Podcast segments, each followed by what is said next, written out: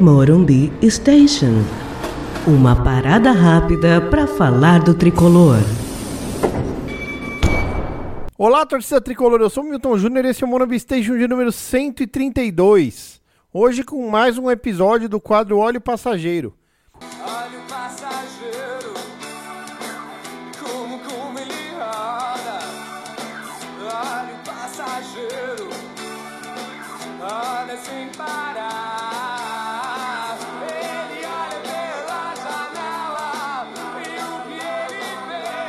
E a gente recebe aqui com muita alegria hoje aquele que é o torcedor mais conciso do Resenha Tricolor.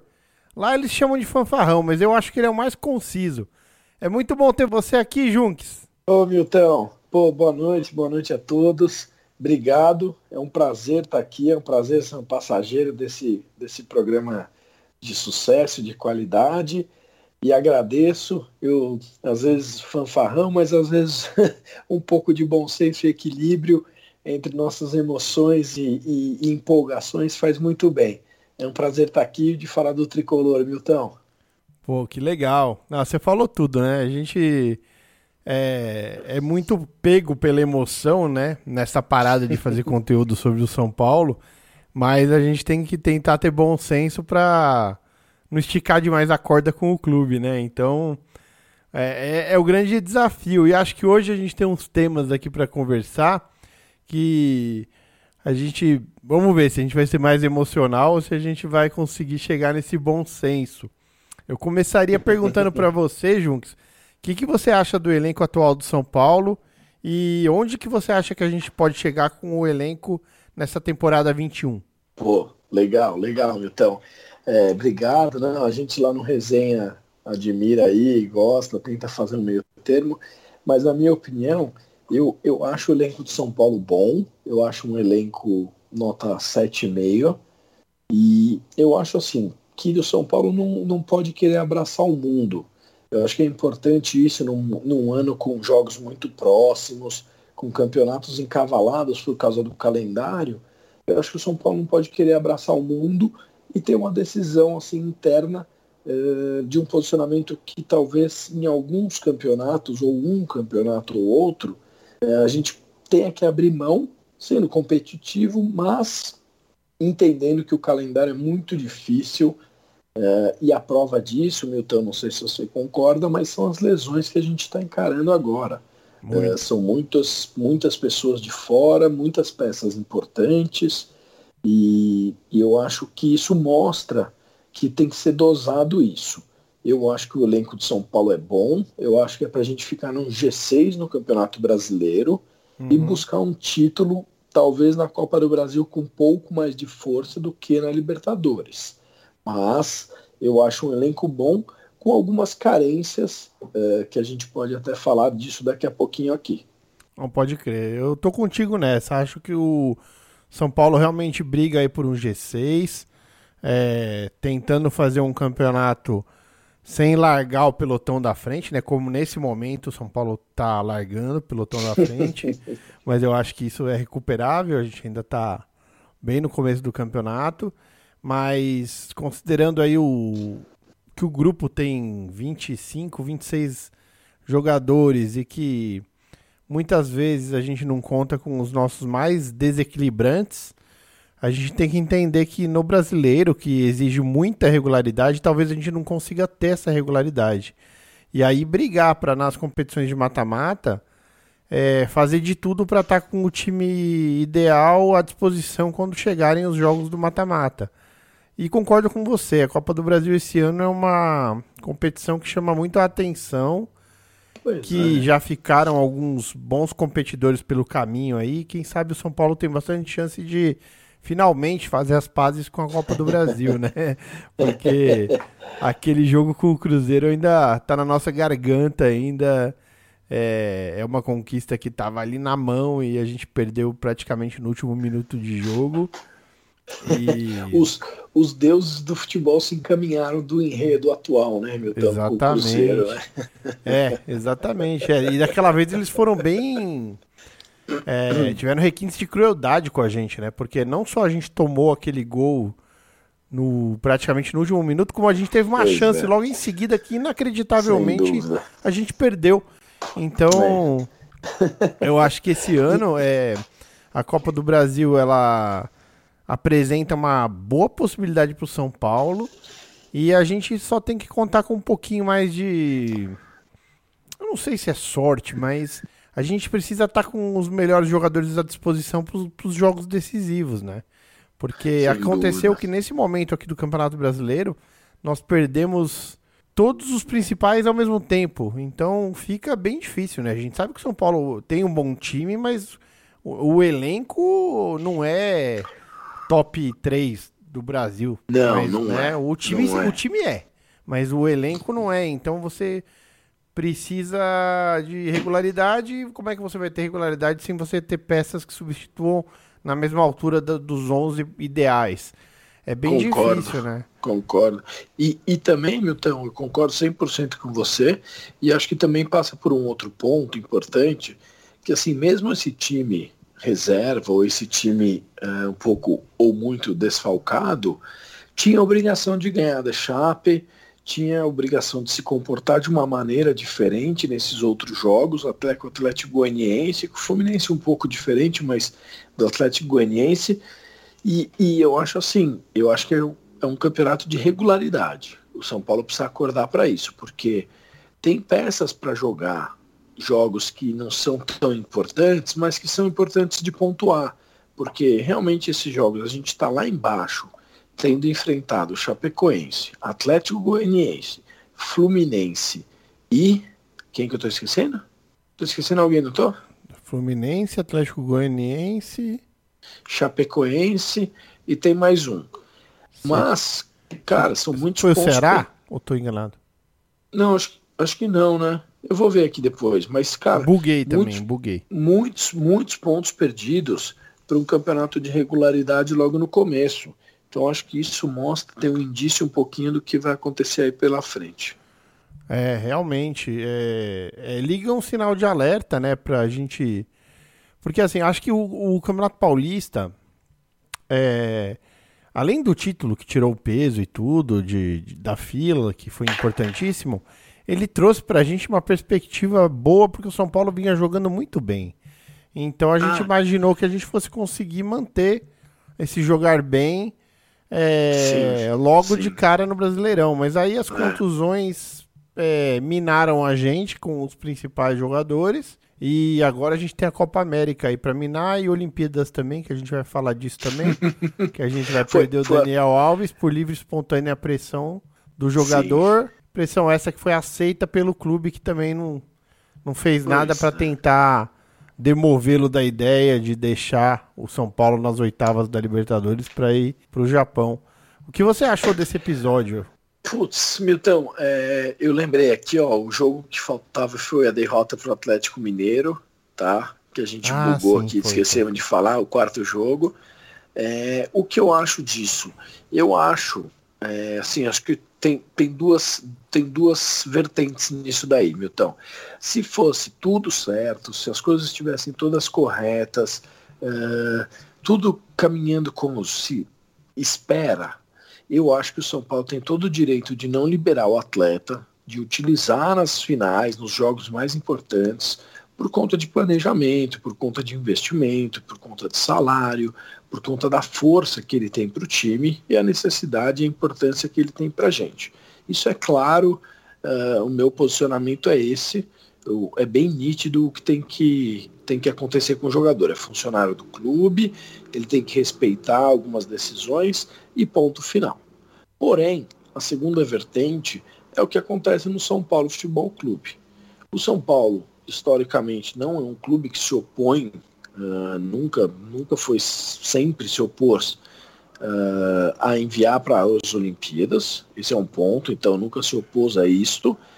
Tem a questão da vontade do atleta que sonha, que quer jogar as Olimpíadas, vê a ponte para a Copa do Mundo, ele vê essa importância, por isso que ele quer fazer isso também. Ele quer jogar. E o terceiro ponto é uma dívida financeira muito importante com o atleta, que moralmente te deixa um pouco uh, desgastado. Sua Sim, imagem sim. fica um pouco ruim. Você está empregando uma pessoa, com certeza, os salários absurdos e etc., mas não justifica uma dívida milionária e atrasa salário. Você sabe como são os atletas. É. Então, no momento que você barra o atleta com este cenário e estas condições que a gente está falando, eu acho que ele vai fazer birra, eu acho que ele vai ficar de má vontade, eu acho que ele vai contaminar o elenco de uma forma negativa que o São Paulo não precisa se indispor com o atleta. Mas se não fosse neste cenário, eu faria como fez PSG, Flamengo, Palmeiras e outros clubes que negaram. Ah, concordo com você, concordo com você. E eu até assim, eu entendo é, o fato de ele estar feliz com essa convocação, realmente entendo. Uhum. É, acho que para um cara tão competitivo, é até natural que ele esteja feliz de estar figurando nessa lista aí. A Claro. galera tá batendo muito no ponto de, da competição ser de garotos, né? E é mesmo, mas a regra permite ter os veteranos, então por que não, né? É, agora, eu acho que o São Paulo falhou só num ponto. É, o vídeo institucional é, que, a- que o clube levou para as redes mostra o Daniel feliz com a convocação e ficando bem claro que era uma vontade dele. Eu acho essa parte de ter demonstrado que é uma vontade dele correta. Mas eu acho que faltou, no mesmo vídeo, ter a palavra de alguém da direção do clube para contextualizar isso que você mesmo acabou de fazer. De Sem falar, dúvida. olha, é, a gente tem uma situação, nossa dívida não é segredo para ninguém. É, se o Daniel quisesse, ele já tinha acionado para romper esse contrato, é, porque a dívida já existe há algum tempo, então ele poderia ter feito essa opção em algum momento, não fez. E por, Sim. pela gratidão, por ele, por ele não ter acionado a justiça para quebrar o contrato e, e ficar liberado, a gente entende que a gente nem tem como é, segurá-lo. E aí é que eu acho que seria o pulo do gato, no mesmo vídeo divulgar que entraria com alguns pedidos para que o estrago fosse menor, como o adiamento dos jogos é, da Copa do Brasil, por exemplo, e da, da Libertadores, porque é complicado. O, a CBF não respeita nosso calendário aqui, a gente vai ter Brasileirão durante a Olimpíadas inteira. É, é. depois, logo na sequência, a gente vai ter Copa do Brasil e a Comebol age igualzinho, né? Essas entidades, elas passam por cima dos clubes que são é, a razão delas existirem. Então, eu acho que faltou um posicionamento mais forte do São Paulo, não em relação ao Daniel, porque eu entendo também, como você, que o contexto é, seria incogitável barrar o Daniel na situação que, que o São Paulo se Sim, encontra sim. perante as obrigações com ele. Agora, talvez é, colocar um pouquinho mais de pressão nas entidades para demonstrar que esse prejuízo que ela causa, não só o São Paulo, os outros times também, é muito grande. Você vê que o Flamengo, hoje, quando a gente grava esse podcast, preparou uma medida para ingressar no STJD para tentar se acautelar por estar tentando segurar o Pedro. E eu Sim, acho que sim. vai dar certo? Tenho certeza que não. O STJD não vai é, dar nenhum tipo de decisão é, dizendo para o Flamengo que ele tem razão de segurar, porque a liberdade individual do atleta assegura ele atender a, a convocação. Agora, o que o Flamengo faz ao fazer isso é mostrar para a torcida dele que ele não está é, à vontade com a situação de perder o jogador na- no, no momento Concordo. importante. Eu acho que faz Concordo. um pouco de falta isso. E o São Concordo. Paulo tem sido muito interessado em comunicar com a torcida quando a coisa tá indo bem, mas quando tem algum problema, alguma coisa que é mais polêmica, falta um pouquinho mais de firmeza para chegar e, e assumir a parte dele, porque colocar o atleta no vídeo, na minha opinião, colocou todos os holofotes sobre o Daniel. Você vê que a conversa nos últimos dois dias vem sendo: ah, o Daniel foi um investimento bom ou ruim, o Daniel já se pagou, o Daniel é ídolo ou não é. É tudo em função de que tá todos os holofotes em cima do Daniel. Sendo que o, É. clube, o clube tem uma decisão a tomar institucionalmente. Né? Então, é, isso- e eu esse entendo, é concordo com você. Não tinha como ele tomar uma decisão mais pesada, sendo que ele não tá completamente em dia com suas obrigações. E mesmo se tivesse, seria difícil segurar um jogador com o histórico do Daniel Alves. O Daniel Alves é um jogador que é, o pessoal fala, pô, mas ele tá virando as costas pro São Paulo. É, com a seleção, ele sempre teve uma identificação muito grande. Eu acho que dos jogadores que servem à seleção é, atualmente, o Daniel Alves é o cara mais identificado com a seleção Sim, brasileira. sim. Mais do que o Neymar. E tem que respeitar, né? Então, Milton? aí você assim, vai, vai, vai é, tirar ele essa possibilidade de mostrar serviço. É, e, e outra, eu tenho uma opinião que quando o Tite deixa ele de fora da Copa América, já era porque sabia que o Jardine ia utilizar. Porque pro Tite também foi bem cômodo. Ele deixou. é, Talvez, deu a- né? uma nova oportunidade pro Daniel através do, da seleção olímpica, deixando o Jardine convocar em vez de ele convocar para a Copa América. Então, parecia É. que estava tudo muito alinhado, pelo menos lá na CBF com, com o atleta, né? E o São Paulo foi. Sem dúvida.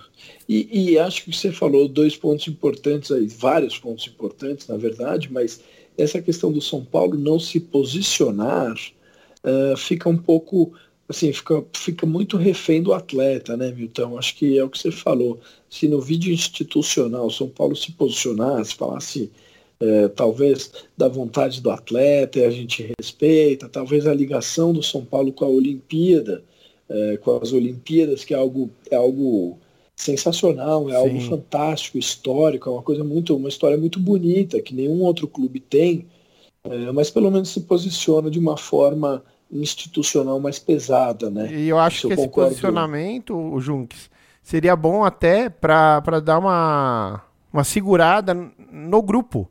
O grupo entender que a situação do Daniel é uma Claro. situação excepcional. Não que Com isso vai ser a certeza. regra, ó, amanhã se você quiser fazer alguma coisa, você que vai decidir, não, é o Não. clube. E eles devem estar torcendo para o Daniel, e, e se um deles fosse convocados também, eles seriam liberados. Então, acho que, claro, ninguém, né, a gente não está falando de certo ou errado, a gente está falando nesse ponto, nesse ponto com o jogador. Agora, essa parte institucional, então, acho que me, me parece que falta para o São Paulo um passo à frente dentro da CBF para ser muito malandra.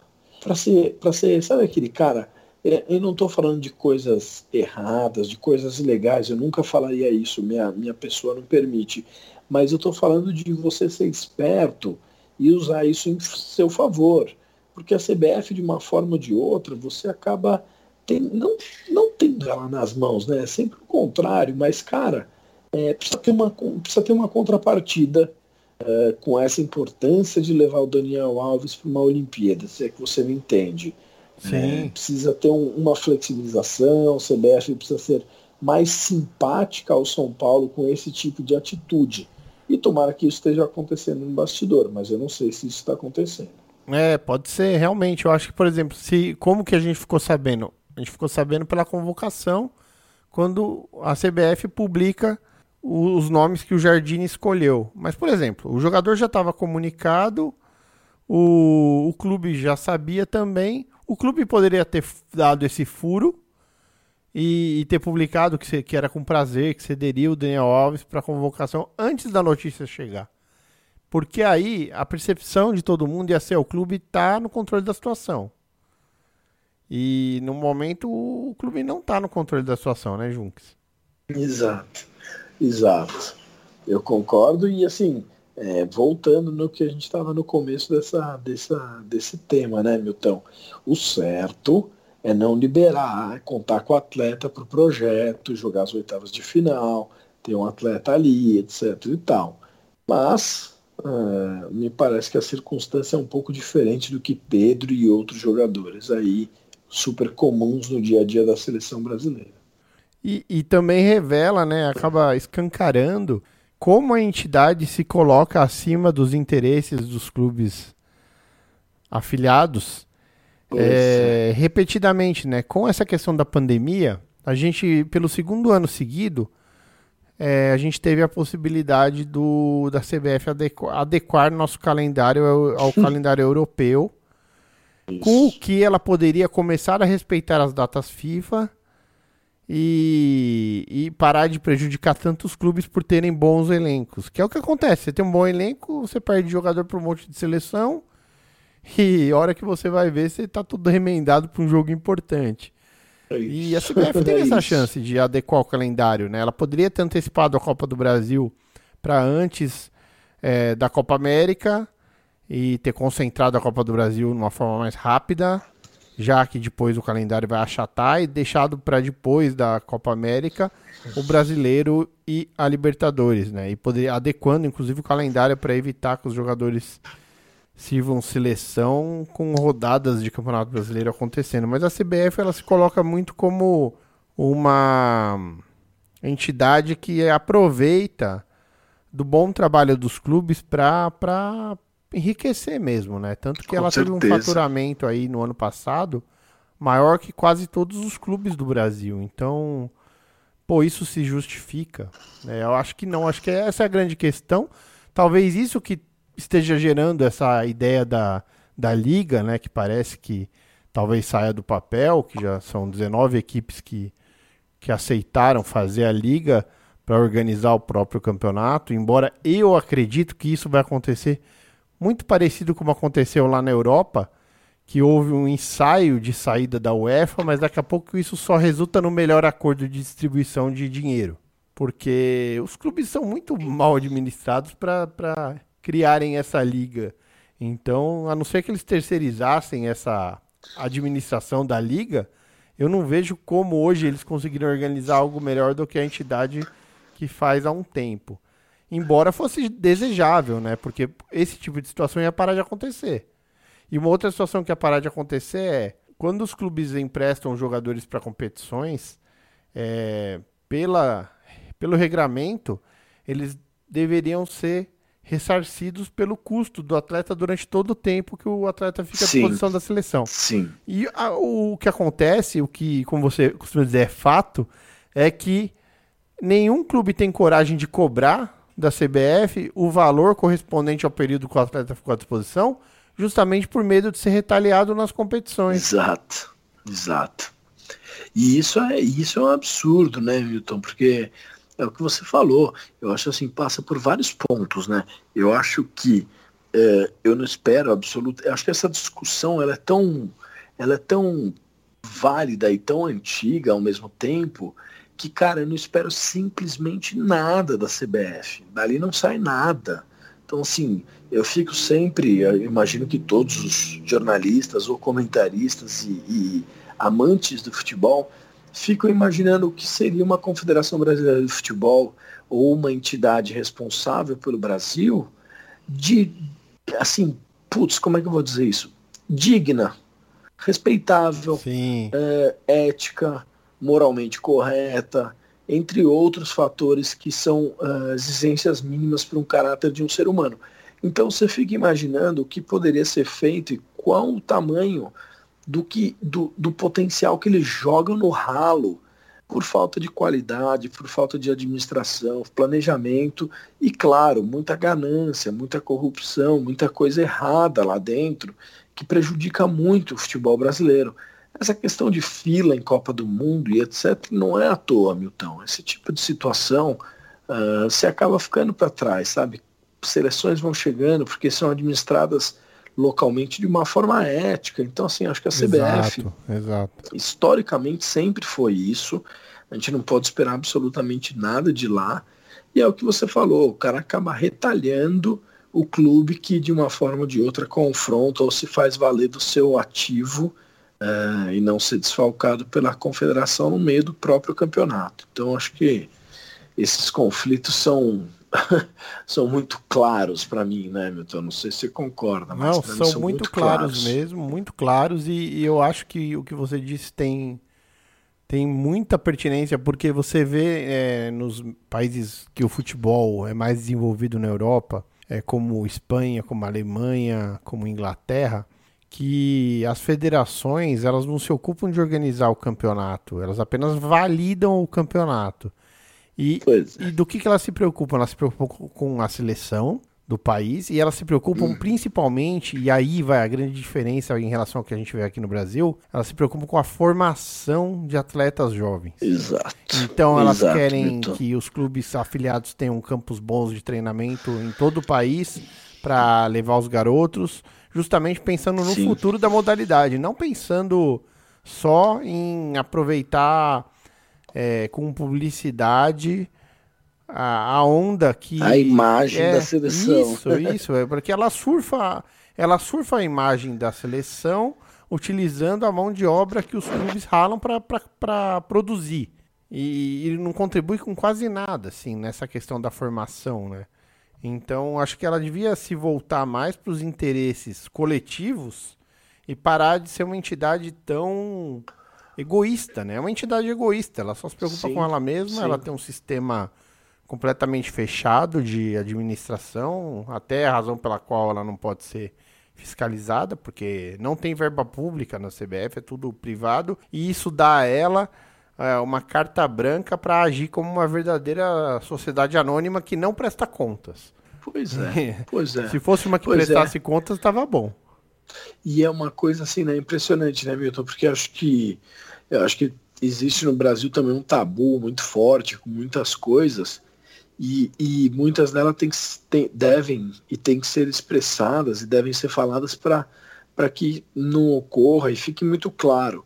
E eu acho que o posicionamento e as coisas que aconteceram com o presidente da CBF é, mostra o que a gente está falando da CBF. Assim, é uma coisa é uma coisa asquerosa a nível putz, assim, negócio realmente realmente mostra o que, que a gente está tá escancarando e lidando com. Então acho que isso não pode deixar batido. Acho que se fosse uma entidade séria, faria uma varredura. E é assim, voltando um pouco para o nosso tema, né, Milton? É o que eu espero do São Paulo. Uhum. O presidente da CBF, o Caboclo, ele, ele faz parte do quadro. Eu acho que independente de qual for o julgamento final, eu acho que está claro, através de mensagens e posicionamento, que realmente tem que ser expulso do Conselho de São Paulo Futebol Clube pelas atitudes, independente de ser condenado ou não. Mas é um, um assunto que muita gente, uh, num país muito conservador, fica com medo de ser retalhado ou de Uhum. outras coisas que a gente sabe. É, eu estava até dando uma olhada no estatuto nosso, né, para entender como que o estatuto trata uma situação como essa, é, de algo ocorrido fora do clube, né? E o estatuto ele amarra um pouco o que o conselho deliberativo pode fazer nesse momento. O estatuto não permite, por exemplo, um afastamento cautelar, que é- era o que seria o mais recomendável nesse momento. Então, ó, meu amigo, você vai ser julgado lá, até você ser julgado, você está afastado. Cautelarmente. O estatuto não permite. O estatuto fala que tem que aguardar a decisão final. E aí, se for configurado alguma infração penal, aí eles expulsam. Porra, Pois é. cara, Pois é. e você não afasta o, o, o sócio en- envolvido até lá, cautelarmente, para evitar qualquer problema, para evitar que a instituição seja manchada. É um grande erro, né? Um erro esse, inclusive, que nessa situação gravíssima fica mais evidente, mas que em outras situações no clube a gente já poderia ter visto também. Com acho a par- a certeza. né, a partir do momento que, ó, que certeza. está em dúvida a integridade de alguém, esse alguém tem que estar afastado cautelarmente até que se tenha certeza é, da decisão final. Porque é, é- é assim que você dá um exemplo para o seu quadro societário inteiro. Você fala, ó, a conduta tem que ser é, Exemplar. exemplar, exatamente. A conduta tem que ser Exemplar, exemplar, porque certeza. senão a gente, a gente não vai aliviar por conta de, E de amizades ou de arranjos políticos. de nada, de nada, né, Milton? E, e dois pontos fundamentais para o São Paulo Futebol Clube rever nesse momento, que seria até interessante para o Casares ter esse tipo de conversa. O primeiro, essa mudança, se é que é possível, no estatuto, porque isso é um, é um passo à frente, isso é uma modernidade, isso é uma melhora, isso é um acompanhamento de uma sociedade moderna. Então isso tem que ser revisto de uma forma urgente. E a outra forma, eu sei que é difícil, acho que de uma forma jurídica eu posso ser muito criticado, mas eu acho que o São Paulo outros clubes tinham que indiciar ou incriminar, é, incriminar não, né? Indiciar ou responder criminalmente por algumas coisas. Não dá para uma pessoa XYZ, que eu não vou citar nomes, ter um quadro de corrupção enorme, de desvio de dinheiro, entre outros desvios, e não responder isso é, criminalmente junto à justiça, só ser afastado do quadro de São Paulo. Então, assim, Milton, para mim, se o cara desvia 6 milhões de um clube, ele tem que ser preso e não afastado do conselho. Não, então, acho que. São Paulo tem opções para melhorar e dar uma resposta aí de várias coisas eh, modernas. É, a gente vai ter uma revisão estatutária tá prevista para 23, né? Exato. Mas 23 a gente olha, por exemplo, a- diante da urgência de algumas adaptações, se aguardar a revisão estatutária de 23, às vezes, pô, olha quanto tempo a gente perde, né? É muito Pois tempo. é. Eu acho, inclusive, que essa situação de afastamento cautelar, ela tinha que ser aplicada até quando o clube está com indícios de que a gestão é temerária, como foi na última gestão. Claro. Porque claro. você ter que esperar um ano fiscal inteiro ocorrer para no ano seguinte saber o resultado fiscal do ano anterior, para você ter certeza que aquilo que você achava que era era mesmo. Pois e, é, e o clube, e o clube brejo, termina né? com um déficit e uma dívida gigante.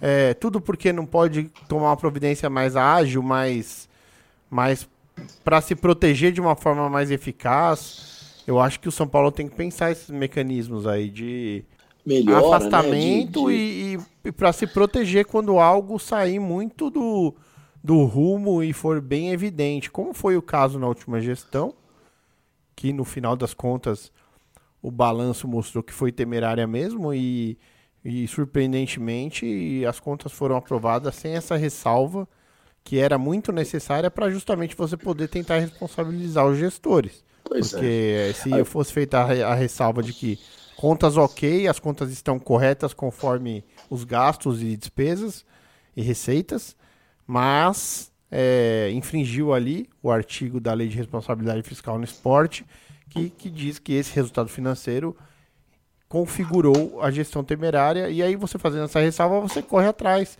na esfera civil, na esfera criminal, de responsabilizar. Você vê o caso do Cruzeiro, que os caras foram atrás da esfera civil para entender o que estava acontecendo lá e indo atrás da esfera civil se depararam com um esquema muito pior que, que depois deu origem ao Exato. inquérito criminal. Exato. Então o clube tem que estar atento a isso, né? Porque é, é, tudo isso é, resulta onde? Na nossa dificuldade de ter parceiros fortes que botem investimentos no clube. Porque você não tem uma transparência e mecanismos de controle que te permitam evitar ser prejudicado, evitar que o dinheiro seja mal versado. E aí os grandes players que poderiam se aproximar e chegar com investimento falam: opa, eu vou ficar distante aqui porque eu não quero minha marca amanhã envolvida num caso de, de uma gestão que não foi legal ou de algum desvio de um único, de uma única pessoa, mas que o clube tolere.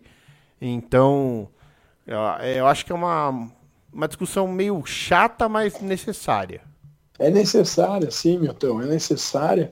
Essa revisão é muito necessária, essa modernização.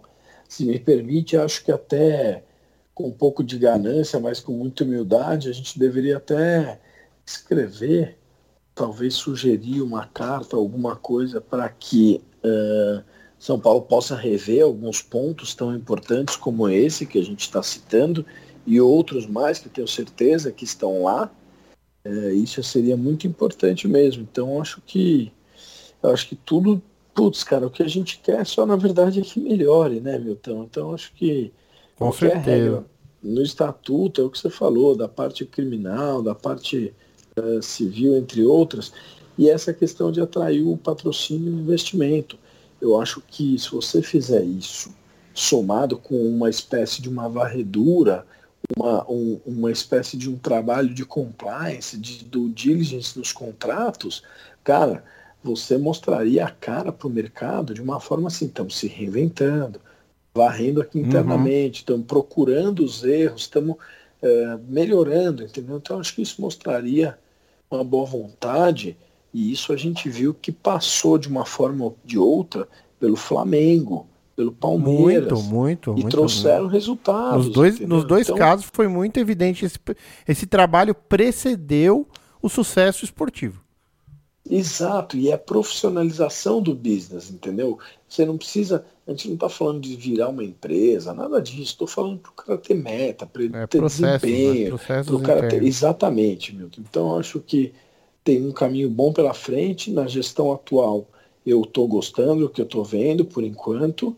Estou vendo um saldo positivo, mas tem muita coisa para a gente caminhar junto aí com eles. Concordo. Eu, eu acho também que é, o saldo vem sendo positivo. É, em vários aspectos até me surpreende positivamente. É, por exemplo, agora me liga um, um sinal de alerta quando, por exemplo, o Casares dá uma entrevista falando que é, conseguiu um empréstimo dos 75 milhões com um ano de carência para pagar, porque convenceu o mercado de que o São Paulo está com essa mentalidade mais profissionalizada e através Sim. de regras de compliance. E aí me, me preocupa ele falar nas regras de compliance, não porque ela não é desejável, elas são muito desejáveis, mas as regras, as regras de compliance você não pode é, deixá-las como algo privado que só o grupo conhece. Se já existe as regras de compliance, se já foi desenhado lá, a informação que eu tinha é que isso estava sendo trabalhado por um advogado muito experiente, mas não estava pronto. E se já Claro. existe, você tem que publicar no site do clube, olha, nossas regras de compliance são essas. Porque quem tem, é. quem tem que conhecer a regra são, sim, os associados, os trabalhadores que prestam serviço para o clube, mas também o mercado tem que ter isso de forma é, aberta. Pra, aí sim ele vai enxergar que, olha, esse clube aqui tá com esses procedimentos previstos para integridade. É, você falar nessas regras, sendo que elas não estão ainda divulgadas, soa um pouco como um discurso que antecipa algo que talvez até daqui a pouco esteja concretizado, mas por enquanto não está. Mas é fundamental, porque eu entendo, assim, pro empresariado colocar dinheiro em clube de futebol no Brasil que não presta contas, é, até tem um aspecto legal de elogiar. Pela primeira É vez a gente teve um balancete trimestral. Exa- Exato. Isso foi ótimo, né? Então tomara que a gente tenha depois o segundo balancete trimestral, depois o terceiro. Ah, é, é é uma coisa excelente. Uma, da- uma das coisas que me surpreendeu muito positivamente foi esse balancete trimestral, que era uma exigência é, nossa desde lá da campanha que a gente falava que o São Paulo tinha que passar a fazer isso, mesmo sem estar obrigado juridicamente, porque não está sob a forma de uma SA, Sim. ele fazendo isso, ele realmente atrai os investimentos. Sem dúvida, sem dúvida, Milton. Eu acho que a gente sempre fala lá no resenha com um ponto que é a transparência. É o que você falou de publicar balanço, de ver contrato com o empresário, com outras coisas mais que são necessárias numa reunião de gente grande. Se a gente quer um patrocínio grande, que é o que a gente merece, eu acho que precisa ter esse tipo de. eh, precisa passar por esse tipo de gestão, de transparência. Eu, por exemplo, se eu fosse o presidente, já que ele, com todo respeito, gosta tanto de estar nas mídias e estar sempre à frente, que eu acho louvável, só não sumir na hora da, da, da mazela, eu acho que tem que vir chamar uma coletiva. Tem que falar, São Paulo está se reinventando, está procurando parceiros, está em busca de uma transparência, público balanço, tem isso, tem aquilo, Uhum. tem outra auditoria em contrato, várias coisas que acho que, cara, mostra para o mercado que São Paulo é diferente dos outros. Então acho que acho que tem que valorizar a marca e, e- e seguir nesse caminho. E tudo isso é importante, né, Jugos? Até para a gente poder falar nos reforços que a gente deseja para algumas posições do clube, né? Hoje o São. Paulo tem algumas carências bem evidentes. É, alguém para jogar na posição do Luan, não tô nem falando da qualidade do Luan, porque eu acho que o Luan tem uma qualidade gigante. Mas alguém com aquelas características para poder suprir quando o Luan não pode jogar. É, o tal do 9 definidor, que seria um sonho, mas pô, como que você traz o 9 definidor sem dinheiro? É simplesmente o cara mais caro dos 11. É difícil, Mitão, porque assim, eu acho que o Luan, o que você falou, o Luan, ele tem uma característica marcadora, ele tem uma coisa que nenhuma das outras peças do, do nosso elenco tem a mesma característica. Então eu acho que isso daí você tem que ir atrás porque a gente viu, né? Tem machucado, tem ficado às vezes fora e etc. Concordo 100% com você também sobre o 9. Eu acho que o São Paulo investiu um dinheiro pesado errado é, pela quantia no Pablo. Eu não falo só do atleta, tá? Eu não falo é, se desagrada, não agrada. Isso daí cada um tem seu gosto. Eu não, não gosto muito do cara. Mas pelo valor, isso fica ainda mais gritante. De, de... então, assim, por essa quantia, não sei se o São Paulo vai conseguir trazer outro cara para fazer um ataque milionário, sendo que já não deu certo. E a outra posição, acho que a gente deveria buscar alguma coisa, um zagueiro, Com certeza. porque, né?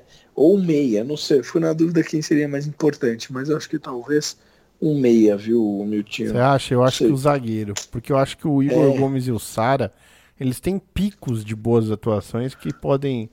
O que eu não acho é que o São Paulo deveria utilizar um time, no mesmo time, o Igor Gomes e o Sara. Eu acho que são jogadores que deveriam estar sempre brigando por uma posição nesse meio-campo. Mas a carência, né, com a, com a não disponibilidade momentânea do Benítez, está fazendo eles jogarem muitas vezes juntos. Eu acho que eles batem um pouco de cabeça. Porque são dois jogadores Porra, de boa muita movimentação. cabeça, é. Jogaram nada nesses últimos jogos até, né? Exato. Que E, assim, Acho o- que juntos estão se atrapalhando. eu acho que o Igor ele tem uma, uma cadência, assim, uma pegada meio que com um potencial de um dia se tornar um jogador redondinho, como foi o Danilo, por exemplo, sabe? Ele tem um jeitão meio que me lembra o Danilo, mas ele não engrenou, né? Ele apareceu muito bem e depois ele parece que ele tem dificuldade de se firmar. E o Sara, ele tem lampejos. O Sara tem partidas excelentes e tem algumas partidas que ele não consegue mostrar nada. Mas é um bom jogador. Agora, ali na zaga, né, principalmente com o Arboleda servindo a seleção também, aí a gente ali a gente precisa realmente, porque a gente tinha o Valse, né, que é um ótimo zagueiro, mas pelo visto não volta tão cedo, vai ter que operar de novo. Então, realmente um zagueiro a mais ali seria ótimo, principalmente porque a gente tá com esse esquema de três zagueiros. Lembrando que o Léo foi um achado que o talvez a única coisa boa que o Diniz tenha feito na passagem dele realmente tenha sido mostrar que dá pra usar o Léo ali. E como é que a gente faz, né? Sem, sem esses jogadores, eh, a gente precisa de ter reposição justamente para aguentar esse calendário louco aí de jogo, jogo toda hora. E a gente ainda tem a janela nessa conta toda. E a janela me preocupa demais, cara. Me preocupa demais porque eu acho que essa janela de meio de ano, os times europeus vão vir no Brasil com tudo, porque no ano passado eles não conseguiram vir por causa da, da, da pandemia. Tava com Sim, o futebol mais sim. parado lá, né? Agora o futebol lá, que tá com uma vacinação mais avançada, o futebol lá tá num ritmo já mais adiantado de retorno. Então é capaz deles fazerem investimentos nessa janela aqui do meio do ano. E aí, meu amigo, se a gente perder gente na janela, bom, talvez entre um dinheiro pra, pra gente fazer algum negócio. Mas até lá eu acredito no escambo, de repente. Pegar algumas peças aí que não vem agradando, algumas que só encarecem a folha e bater na porta lá do, do, do Alexandre Pássaro e falar, meu filho, você não trouxe esses caras pra cá, você não quer levar alguns pro, pro teu time, não? Né? Manda o cano pra cá, fica com dois ou três aqui que você trouxe. É, eu tô brincando, mas assim, eu acho que São Paulo tem que tentar um escambo. Porque não tendo dinheiro, você precisa ter esse tipo de solução. Não adianta só ficar emprestando, como fez com o Toró, e, e não é, encontrar soluções, apenas se livrar de alguns jogadores. Para alguns, o empréstimo é válido, que nem o do Boia agora. O Boia foi um ótimo negócio, porque o Boia vai ter espaço para jogar no Juventude. E, e para amadurecer, talvez seja muito bom. Mas tem alguns jogadores que a gente sabe que não adianta emprestar. Que se emprestar só vai adiar a saída deles da nossa folha de pagamento, né? Que é o caso, por exemplo, do Everton Felipe, que tem que arrumar um negócio, tem que, tem que negociar. Não, concordo, porra, você pô, tá assina embaixo, então acho que eu acho que é uma ressalva que eu faria que é, nós torcedores, né, comuns, pelo menos a gente tem um receio dessa janela, mas infelizmente dentro do São Paulo tem uma alegria por essa janela, né? Porque eu imagino que ele esteja fechando o balanço, esteja fechando o caixa com alguma venda, com alguma participação desses meninos aí Vai na ser o Natal do São Paulo essa janela. com, com certeza. E outro ponto, né? Esse é um ponto mais é, fora da curva. Eu acho que essa questão da conversão ela é muito injusta, né, cara? Esse, essa Nossa. questão do 6 para 1 já era difícil por conta de qualidade de vida, de experiência, Uhum. de cultura, é, sonho de atleta, de morar no exterior, entre outras coisas. Agora, um 6 para 1, um 6,5 para 1, Milton, é, cara, assim, se eu particularmente não tivesse só no São Paulo, putz, eu ia, né? Porque se o cara tá ganhando aqui 200 mil reais, 250, que é uma puta bala, 300 pau, o cara vem aqui e oferece 100 mil euros, É. é um salário, é um salário baixo na Europa, Milton. Um salário assim, é um salário, não é baixo, vai, porra, pelo amor de Deus, mas, mas um campeonato português paga 80 mil pro cara, entendeu? Então, vezes seis, você imagina o que não é morar em Portugal com essa quantia. Nossa. Acho, então, acho que São não tem Paulo como dizer não, né? É, Pois é. até, assim, olhando de ponto de vista do atleta, difícil por isso não. que, por exemplo, quando o pessoal fala, é, eu pessoalmente não gostei nada da- do Brenner ter saído. Mas quando você olha sobre esse ponto de vista que você colocou, da conversão do dólar pro real, como que o menino fala não para uma proposta? Para ir Pois jogar é. nos Estados Unidos e, e ganhar cinco vezes um. Não, Pois é. não tem como, cara, porque a gente pensa que é só o, só o jogador, mas o jogador carrega às vezes uma família, às vezes uma família inteira. Às vezes não é só quem mora com ele em casa, às vezes é um monte de gente que vive da, da vida do, do, do, do menino, né? E vai carregar a vida toda, né, Milton? Vai, os antes fosse só des- antes fosse desgarrar, que a família cada um conseguisse, fosse ter sucessos individuais. Mas a gente sabe que, que não é isso. Então, assim, eu, eu também acho, cara, acho que tem que saber vender. Essa é a verdade. Tem que saber vender uma peça que a gente não está precisando muito e que a gente vai fazer um bom dinheiro, porque realmente, cara, é, não pode vender qualquer peça que nem você falou. Tem que ser uma coisa bem feita, bem, bem planejada. Eu, particularmente, minha primeira peça para vender, infelizmente, acho que seria o Igor Gomes, que é um baita de um jogador, mas seria uma peça vendável. E depois o Lisieiro pela condição física. Os demais eu acho que eu dou uma preservada um pouco maior. É, é, meu grande medo é o Luan, porque o Luan é o tipo de jogador que a Europa adora, É, cara. é. O cara ele é redondinho. Não à toa a gente brinca Luan Kanté, porque ele tem muito da característica mesmo do, do Kanté. É, e é um jogador assim que ajeita qualquer meio de campo que ele chegar. Então, imagina o Quem mercado você que traria? tem. Quem, quem é o nome que você traria para o lugar do Luan, ou para o reserva do Luan, ou, ou que vislumbra o futebol parecido com o dele? Olha, eu acho bem difícil aqui no mercado brasileiro, mas um, um jogador que eu gosto, já mais velho que o Luan, mas que eu acho que seria bom ter no grupo, seria aquele Raul do Bragantino, por exemplo.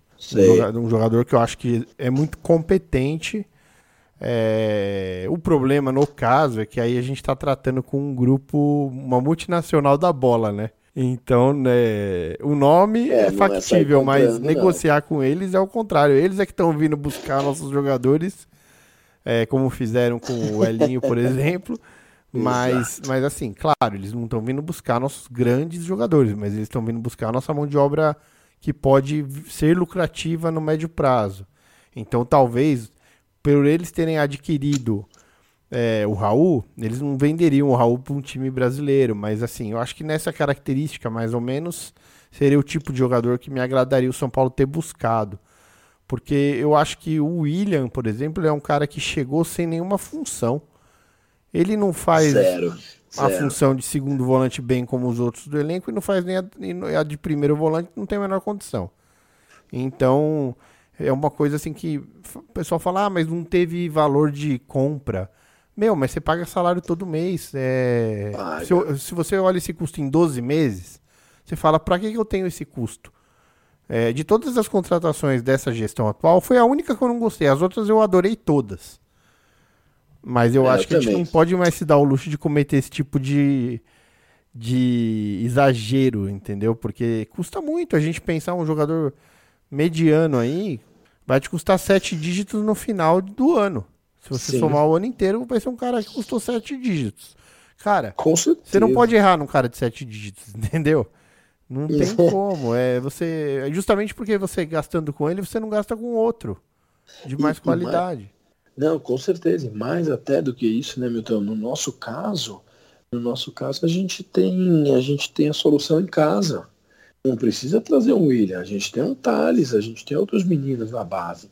E assim, eu acho que o que falta, que talvez seja um dos papéis do Murici, é lapidar um pouco o que vem da base para adaptar um pouquinho para o profissional.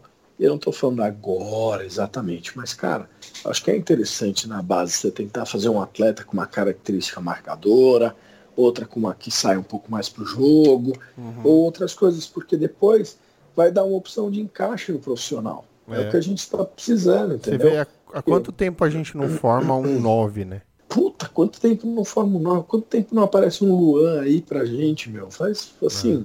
né? A gente Então, teve o Brenner, que quase a gente perdeu também. É, foi obra do acaso ele não ter né? saído antes. Você lembra com o Calazans? A troca que fizeram? Sim. É, então, não, não tem condição, né? São coisas assim que é, a gente fica pensando onde que, onde, onde que tá o gap aí de não formar um, um centroavante mais com a característica que, que o profissional vai precisar, né? Porque o que acontece muitas vezes é que o centroavante do time do time da base é um cara muito ágil, rápido. Aí chega no profissional, você precisa de um cara mais, mais de área, um pouquinho mais trombador, mais parrudo. E aí você olha, você nunca tem, porque você só forma essa molecada que voa, né?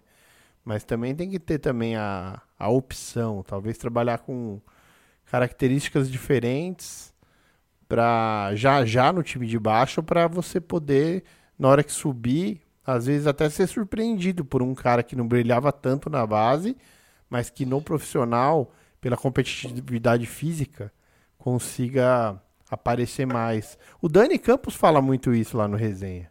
Fala, não, e isso é um ponto, putz, é um ponto recorrente mesmo. Acho que acho que essa integração agora tende a melhorar. Porque a gente está, putz, esperando um pouco do Murici lá nessa atuação, tá bem próximo de Cutia, trazer a turma para treinar sempre para poder fazer esses encaixes. Eu concordo, então. Acho que às vezes tem gratas surpresas. É, um exemplo claro desse é o Lisieiro, que jogava na ala esquerda Sim. na base, veio para o meio, tá com futebol bom. Ah, na minha opinião, foi o cara que mais se reinventou pós-pandemia até esse momento, assim, Uhum. tanto fisicamente como, como, como profissional, cara. Eu acho que é difícil dar essa volta por cima, ainda mais num, num clube que estava bem pressionado, que nem o São Paulo, que é um gigante. Ele tava, não sei se era só para mim, cara, mas eu achei que para a torcida, ah, o Liseiro estava muito desgastado Muito. pelas condições, por conta de algumas vezes eh, parecer, não tô falando que era, Parecia totalmente, é. totalmente, totalmente de má vontade, desinteressado, e voltou um novo jogador. É, Acho foi. que caiu até nas graças da torcida. Muito, porque além de atuar bem, ele, ele passou a mostrar uma postura dentro de campo de competitividade, né? Exato. Foi assim, Exato. um, um caso raro de jogador que parece ter entendido é, a importância de ter uma postura mais de quem quer. É, ainda há tempo de não, não fazer isso em outro clube, né? Porque a gente teve, por exemplo, o caso aqui mu- muito famoso do Casemiro, que no São Paulo foi meio parecido também. Ele se deslumbrou com a noite, tudo, e começou a não estar na melhor forma desleixado. dele, é, e aí Totalmente. quando foi pra Europa, se eu não me engano, foi o Mourinho que puxou a orelha dele e falou: Cara, você tem total condição, mas você tem que, você tem que querer que tua carreira dá certo. E aí ele botou na cabeça dele, e aí foi a carreira, a carreira dele decolou que nem um foguete, né? Pois Hoje ele é um cara pra assim, B, né? totalmente festejado e pra muita gente titular indiscutível da seleção. Então, é, ele foi, ele teve sorte de ter tido essa sacada da importância de mudar a postura. Ainda há tempo de ter uma carreira de destaque.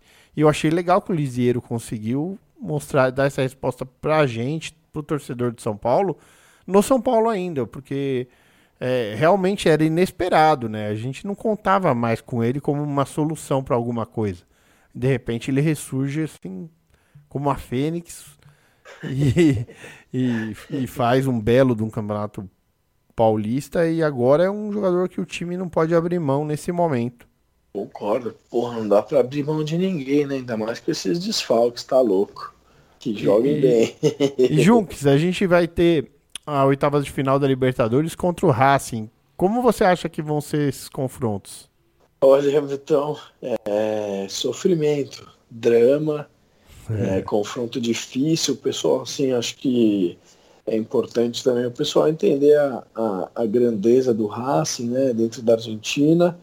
É um time difícil, um time cascudo, mas São Paulo tem tudo para passar, tem tudo para passar sim, mas tem que respeitar, cara, porque o Racing não é, não é um sorteio bom pra gente, assim, eu diria, cara. Não é uma coisa.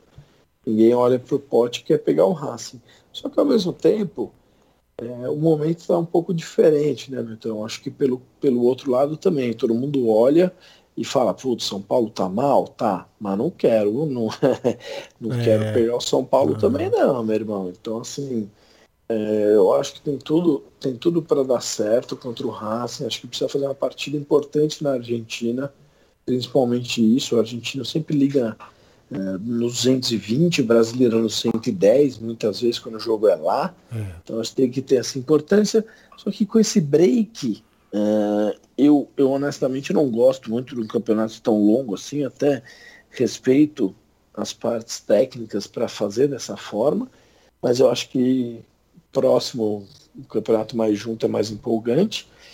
Mas até lá tem muita água para rolar, né, meu amigo? Mas é um jogo dificílimo com o Racing, mas eu acho que o São Paulo passa. Acho que empata lá e ganha aqui no Morumba.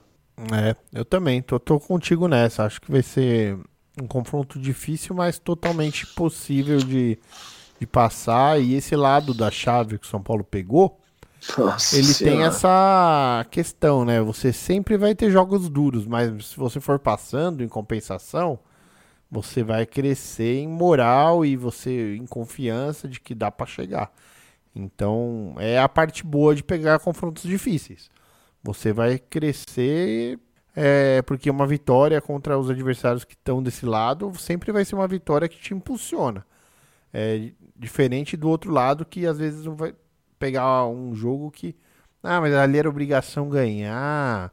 E isso é meio ruim porque às vezes o time até fez teve um baita mérito, mas ele não, não consegue se encher daquela moral porque o adversário em teoria era mais fraco. Mas a Libertadores já mostrou que a teoria a teoria tá bem longe, né, da prática, porque ainda mais agora sem público, que os jogos ficaram completamente campo neutro. Não concordo. Porra, acho que. E eu acho que esse negócio de, de tradição, com certeza, putz, é muito, muito, muito importante, mas tem que tomar cuidado porque essa turma, pô, essa turma ela, ela vem com tudo, entendeu? Ela vem com a mesma vontade de, de ganhar que o São Paulo tem, e até, até situações assim, que os caras sabem jogar um pouco, não é mais do que o São Paulo, mas sabem jogar esse torneio né? precisa tomar cuidado porque assim Libertadores é nosso sonho né é nossa competição e etc e tem que respeitar mas vamos acho que dá para acreditar sim então É isso aí. A meta é levar o Daniel Alves pro Japão no final do ano. Mas é uma meta muito ousada e difícil de conquistar, mas é uma, uma meta legal. Duas vezes né vai esse ano e depois vai pro Catar lá no final do ano que vem para a Copa quem sabe É, ó, ainda tem a Copa ano que vem, né? Você Exato. vê como, como tem um monte de coisas pra acontecer num período muito curto de tempo. Ah, acho que o ano que vem, se eu não me engano, a Copa. é em novembro Em no- por então causa do vi- clima, não é isso? isso eu vi ontem em novembro até dezembro Então vai ser mais um ano de calendário maluco. Porque É isso aí. Praticamente o ano vai acabar em novembro. Porque se Não, você deixar certeza. decidir competição em dezembro, imagina a quebrada de ritmo que não vai dar. É, pois é, e precisa ter esse, esse discernimento de um calendário tão longo, é, precisa tomar cuidado, né? Porque precisa poupar, precisa fazer algumas coisas, né? Precisa tomar cuidado com isso. É, realmente. Eu, eu acho assim, o planejamento do São Paulo para esse ano me agrada bastante. Eu acho que São Paulo né, ele fez o que precisava fazer dentro do contexto que o clube apresentava. Mas quando que você vai imaginar que você vai perder quatro principais jogadores simultaneamente? Assim, é algo que qualquer clube sofreria, né? Qualquer clube sofreria. Acho que a gente tá com cinco, seis desfalques aí que deixa um time nota, infelizmente, nota 5, né? Um time sim, que é é um nota time que- 8 e... O time passa de ano ali raspando. Pois é. Mas, um time em que compensação, normalmente é 8 e voltando- pouco, né? É, exatamente. É um time que é, perde muito por ter tantos desfalques. Agora, pra. A gente tá com a expectativa aí que o Benítez volte, né? E tomara que ele consiga, enfim, ter uma sequência sem ter que ficar afastado por, por lesão e tal, porque ele trouxe uma qualidade é muito enorme pro São Paulo, né, Junks? Pô, ele, ele me pareceu um meia bem. Putz, com as características de São Paulo, sabe, cara? Um cara que entendeu o jogo, que se encaixou bem no time. Eu acho que é o que você falou, acho que ele é um cara muito, muito que vem para somar. E eu tava com uma esperança, né? Então acho que talvez um otimismo meu do passado e etc. Que o departamento médico do São Paulo fosse um pouco. Fosse não, é um pouco melhor do que o do Vasco. Mas É. às vezes passa uma lesão pelo atleta, né? Muitas vezes, infelizmente, é predisposição, alguma coisa relacionada ao próprio atleta, o corpo dele. Mas eu espero que o trabalho aí que tenha sido, que está sendo feito para que ele volte seja mais equilibrado do que era no Vasco e as lesões diminuam. Porque a gente vai precisar muito dele, né? É, nesse, nesse ponto aí, eu acho que o grande salto que o São Paulo deu foi ter agora con- o contar com o Corran, que é muito bom preparador e, e de repente, é, não só numa fase de prevenção de lesão, mas também nessa questão de retorno de lesão, talvez faça a diferença para dar ao jogador a carga de trabalho melhor possível é, no momento que o departamento médico libera, né? Que é al- algo que eu torço muito para que ocorra, que eu acho que até a chegada do, dessa comissão técnica não vinha ocorrendo. Então o jogador ele demorava muito para se recuperar e ainda quando voltava ele era meio mal utilizado e, e a gente não entendia às vezes por que um jogador estava em determinado jogo, tendo acabado de ter uma lesão e acho que agora com esses caras que o Crespo tem, a gente tem mais confiança de que eles sabem o que eles estão fazendo, né? Pô, com certeza, com certeza. Acho que os caras me apresentaram como se apresentaram como profissionais e, e sérios no ramo. E é o que você falou, é esperar um pouquinho o resultado aí da turma para ver se para ver se vinga, porque é o que a gente precisa, né? Verdade. E ali na posição de 9, quem que você gostaria de ver? Putz, então acho que o sonho, eu, putz, eu não sei, de nove, acho que dos noves aí que a gente fala não dá pra não dá para trazer e tal, porque senão seria um Pedro, seria alguém do tipo, porque senão é só sonho, cara. Senão eu vou especular muita gente aqui que não sei. Você É. tem algum nome? Ah, eu assim, acho que dentro da- dos nomes possíveis que estão dentro algum- de uma possibilidade de negociação que você de cara já não, não vê que é impossível, como é o caso aí do Pedro, né? Que hoje o Flamengo tem um poderio financeiro muito grande, você não vai tirar um Pedro de lá. Mas Não vai. é, já do Vasco, eu acredito em tirar, por exemplo, um cano do Vasco você consegue tirar. Um Gilberto do Bahia você consegue tirar. Embora o Gilberto, quando passou aqui com a gente, tenha se mostrado um cabecinha de ostra, né, cara? Tipo, o cara não, é. não, não deu conta de, de ficar um pouco na reserva do prato. Podia ter tentado ganhar a posição em campo, preferiu ir embora. Depois deu umas entrevistas se oferecendo para rival. É um cara assim que só sabe usar a cabeça para cabecear, mas dentro de campo é um, um bom cara. Eu acho que tem que ser esse tipo de jogador. Não dá pra gente sonhar muito com algo muito midiático, com algo muito de chacoalhar o mercado, assim, como seria a contratação do Borré e tal. Eu acho que não tá, isso não tá no horizonte do São Paulo. São Paulo vai ter que trabalhar com uma solução que envolva trocas, que envolva de repente uma engenharia de direitos econômicos do jogador compartilhado com o clube de onde venha, para que com a vitrine em São Paulo todo mundo ganhe mais lá na frente. É, é difícil, é- eu acho uma posição muito difícil. É, mesmo o Cano é um cara assim, eu, eu acho que eu gostaria de ver um cara com a característica dele no São Paulo, porque a gente não tem esse, esse tipo de atacante no nosso grupo. E até porque o Pablo, ele não é um centroavante de origem, né? Quando ele vem contratado do lado do Atlético Paranaense, ele não vinha jogando de 9. Ele vinha jogando como atacante de lado numa temporada que fez muitos gols. E era, um, e era até um cara mais veloz.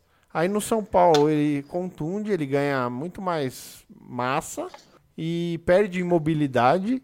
E aí, em determinado momento, alguém coloca ele dentro da área e fala: ah, você vai jogar de 9. E aí ele não tem dado conta e, e, na função que ele exercia antes, ele também não consegue mais dar conta porque perdeu a mobilidade. Então acho que a gente está com essa dificuldade aí, né? Agora, se a gente não correr atrás de solucionar esse problema, a gente vai lamentar muito lá no final da temporada. Pois é, e eu concordo com você, e eu acho que o tamanho da importância, da grandeza, acho que talvez não tivesse pronto, né, cara? Eu fosse uma coisa muito distante da realidade que estava é, num clube como o Atlético. Então acho que está numa equação bem difícil, cara, porque a gente gastou bastante dinheiro, é, é uma coisa ruim e ao mesmo tempo precisa de alguém definidor, né, Milton? Precisa de um cara que putz, bata no peito e, e, e faça a diferença para que pelo menos tenha confiança disso acontecer, né, cara? É. Nem que não aconteça, mas que te dê aquela esperança de entrar em campo e você falar, porra, acho que com ele lá dá para fazer alguma coisa diferente. É, eu acho não um, tem sido o caso. Eu acho um exemplo bom disso o caso do Palmeiras. O Palmeiras tem lá o Luiz Adriano. O Luiz Adriano ele não, ele não decide todo o jogo não, mas ele pela capacidade de decidir, ele já ajuda o Palmeiras a deixar os outros jogadores chegarem com mais condição de fazer gols. Porque ninguém larga o Luiz Adriano sozinho. Porque sabe com que certeza. é um bom jogador e que é um cara competente. Costuma se vacilar, aproveitar. É, exatamente. Aquele cara que você, bom, esse daí conhece, esse daí eu não posso dar bobeira, não posso, não posso dar espaço porque ele acerta o chute. Então, é aí, é eu, isso eu acho que é, pensar em jogadores totalmente desequilibrantes, assim como é o caso do Pedro, até do Gabigol, é, não está na esfera de um time que está com problemas financeiros, está se reequalizando e tal. Mas pensar num cara que seja competente, eu acho que talvez seja o caminho.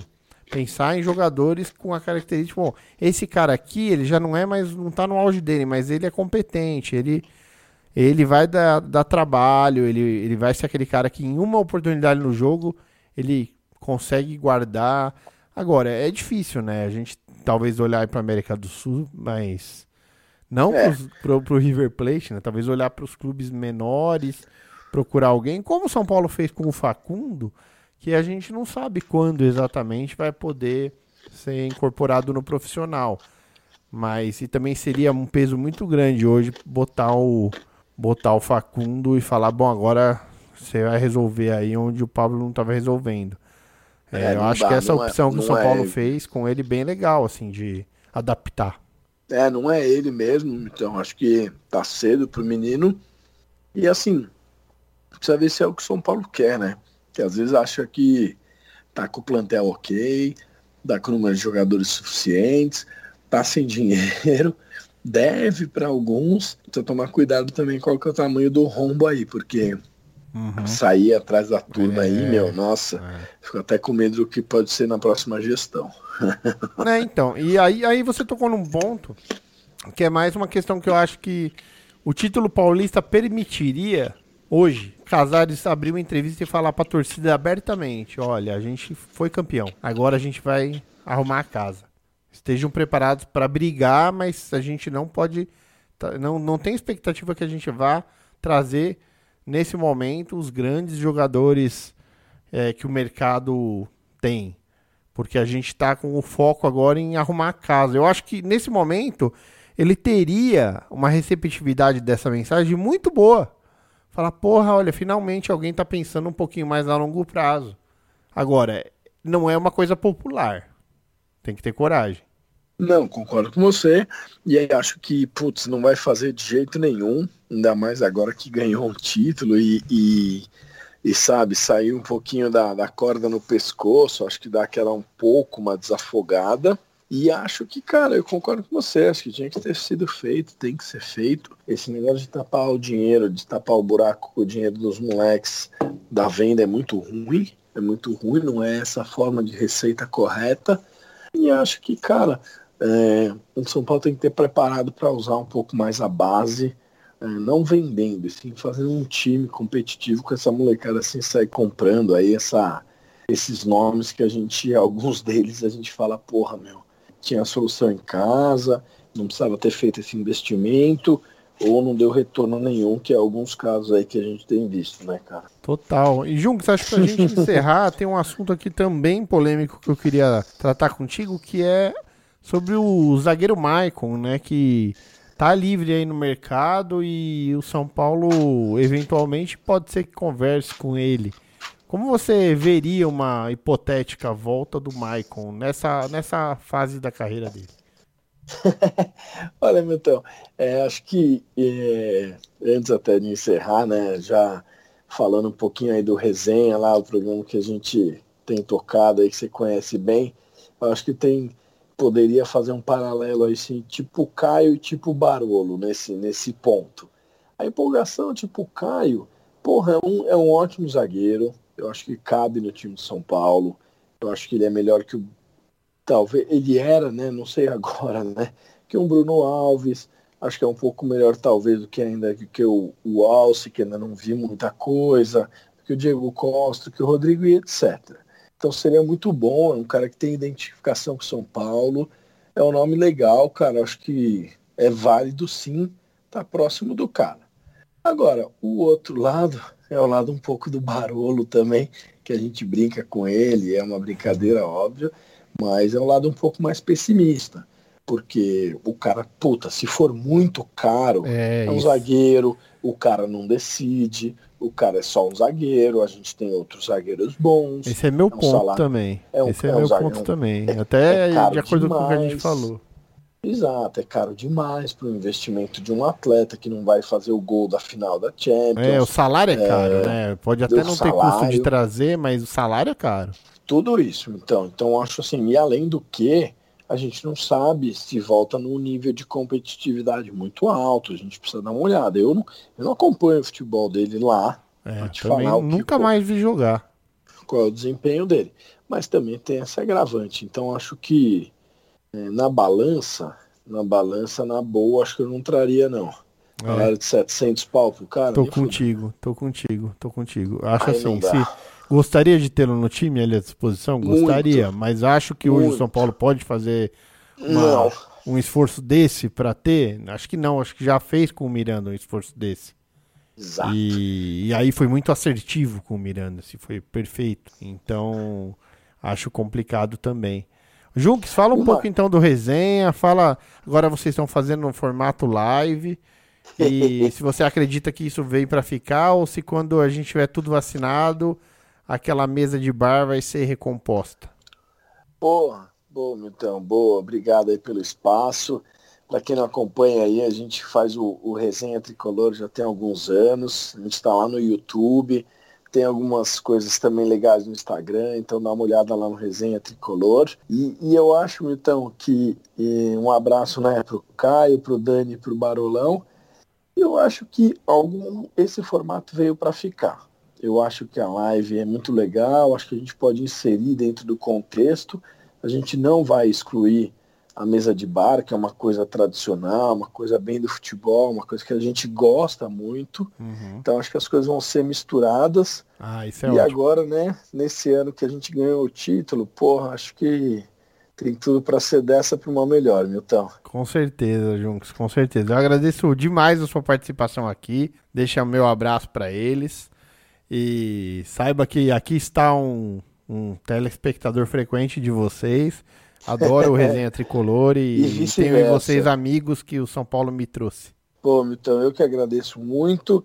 É, a recíproca é verdadeira, você sabe que a gente acompanha o programa, você sabe que a gente é, faz interações e tudo mais.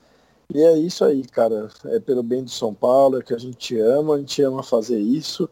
E, putz, meu, tamo junto aí. Obrigado a todos também, viu? Obrigadão, Milton. Valeu. E a você que chegou até aqui também, o nosso abraço, muito obrigado. Siga o Morumbi Station aí nas plataformas de podcasts, no Spotify, Google Podcasts. Estamos com dificuldades de voltar para a Deezer, porque a Deezer é um pouquinho complicada com, com cadastramento e manutenção do podcast lá. Então, o pessoal que comenta que, pô, mas e a Deezer? A gente está tentando, mas é, demora muito sem vir um formulário e fica lá sobre análise um tempão. Vamos tentar voltar para lá também. E deixar aqui um abraço também para Lucas Karasek, que hoje não pôde estar com a gente, mas logo, logo está de volta aqui no Morumbi Station. Um grande abraço a todos e vamos São Paulo.